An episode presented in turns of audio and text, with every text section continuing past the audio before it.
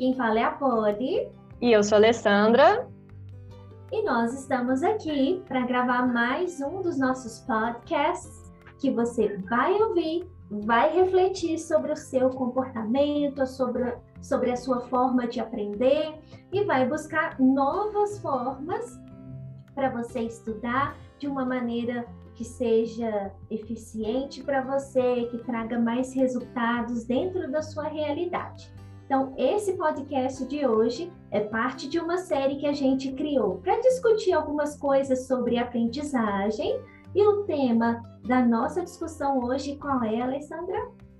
O tema da nossa discussão hoje é disciplina. Para aprender uma língua é necessário ter disciplina? Será que é necessário ter disciplina?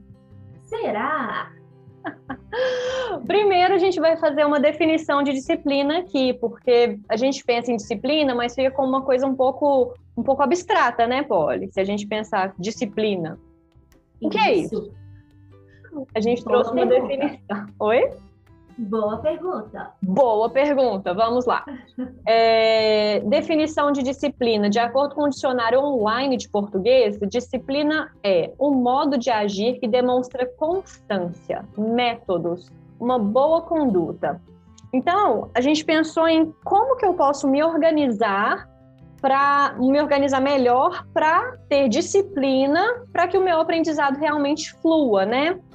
Vamos dar uns exemplos, Polly, para a gente poder entender melhor essa questão? Isso, e aqui, como a Alessandra disse, disciplina para a gente tem a ver com a sua conduta e com a constância que você precisa para atingir determinado objetivo, que nesse caso é aprender ou aprimorar suas habilidades de uma língua, uhum. de falar uma língua. Então, Sim. vamos aos exemplos. Para começar, a gente pensou em uma analogia, né, com exemplos bem próximos da realidade de muita gente. É, mas esses exemplos são tão legais. Com certeza. E, e é legal a gente mostrar para vocês estes exemplos, porque o tempo todo uh, a gente precisa executar tarefas, porque a gente quer um resultado lá na frente. Então, por exemplo, você conhece alguém, pode ser você mesmo, que se matriculou em uma academia com aquela promessa de que, ah, eu vou fazer três, quatro, cinco vezes por semana. Meu projeto verão começa agora, só que na hora H só foi lá uma vez na semana ou no mês ou só para pagar a mensalidade. Isso já aconteceu com você? Não vou responder. Eu não, não preciso, né? não preciso. Você é aí de casa. Esse é o seu caso? Ai, ai. Será que é possível perder aqueles quilinhos ou ficar em forma seguindo a risca esse plano de academia somente quando não acontece nada, quando eu não tenho um problema, quando eu não invento uma desculpa para não ir? Ah, é a chuva, é o trânsito, hoje eu estou apertada, tem uma prova na faculdade amanhã. Sempre tem uma desculpa. Será que eu vou conseguir perder aqueles quilinhos com essas desculpas todos os dias? Acho que não, hein? Será que eu vou conseguir ficar com os músculos bem durinhos, fazendo nove horas de academia em um único dia?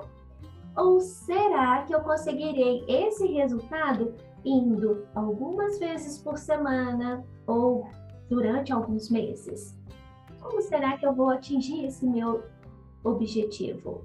Olha, se for só as nove horas de academia, onde que eu me inscrevo?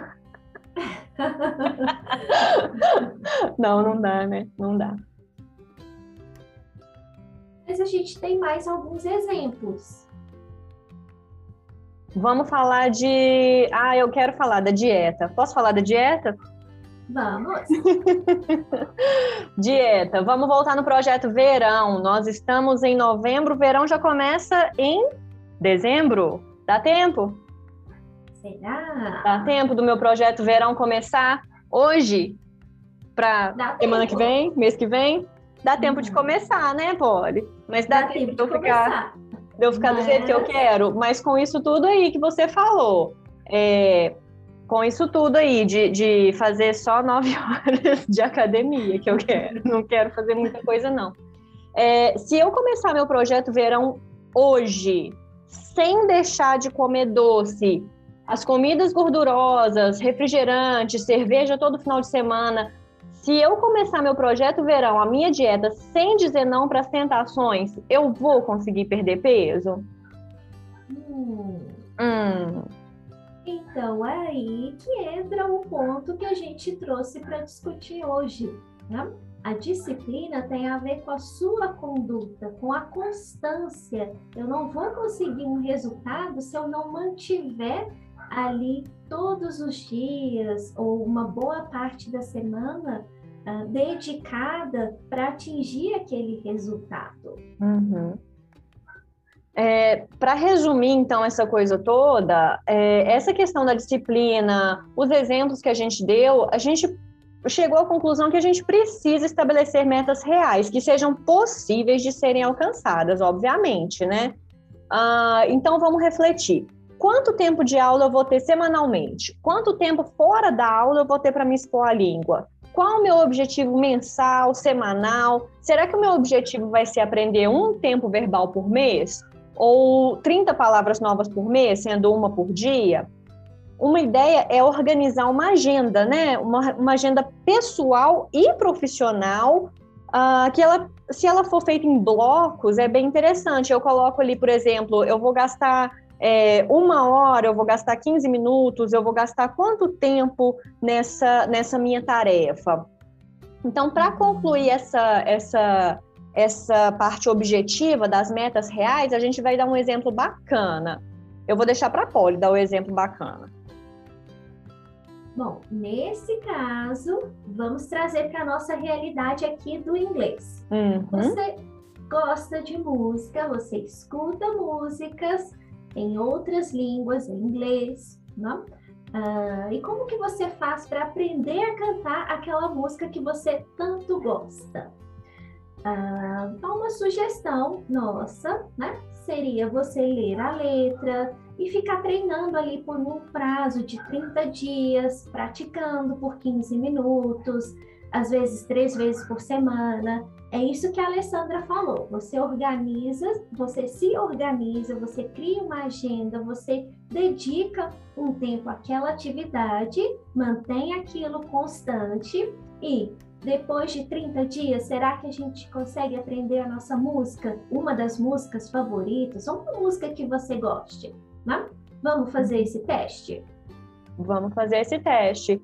É, lembrando que esse exemplo da música que a gente deu, ele é um exemplo que vai de pessoa para pessoa, né, Polly? A gente conversou muito com os nossos alunos recentemente para para entender os tipos das pessoas e é sobre isso que a nossa série está falando, sobre os tipos de aprendizagem, sobre sobre as formas né, de aprendizagem e tudo mais. E para uma pessoa não muito musical como eu, eu acredito que uma música, num prazo de 30 dias, ouvindo e praticando por 15 minutos, três vezes por semana, para mim, é, seria suficiente. Para a Polly, a Polly é uma pessoa um pouco mais musical. Bem mais, né, Polly? É, ela, ela já me falou, ela já me falou que uma música em 30 dias é pouco. Então, o que, que eu sugiro? É você trazer isso para sua realidade. Você gosta de música? Então, você é uma pessoa musical? Então, é, uma música em 30 dias vai, parece ser pouco para você. Coloca um objetivo aí, sei lá, duas semanas, três semanas. É, é adaptar, né? A sua realidade para trazer, para fazer com que o seu objetivo seja cumprido.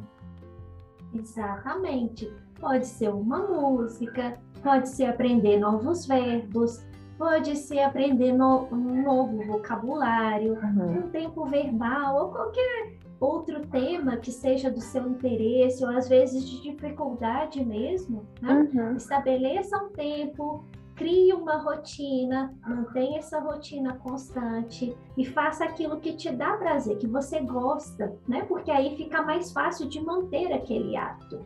E assim você dá mais alguns passos em direção à tão sonhada fluência, né? Ouvir melhor, falar melhor, escrever melhor, se comunicar em situações diversas. Uhum, isso aí.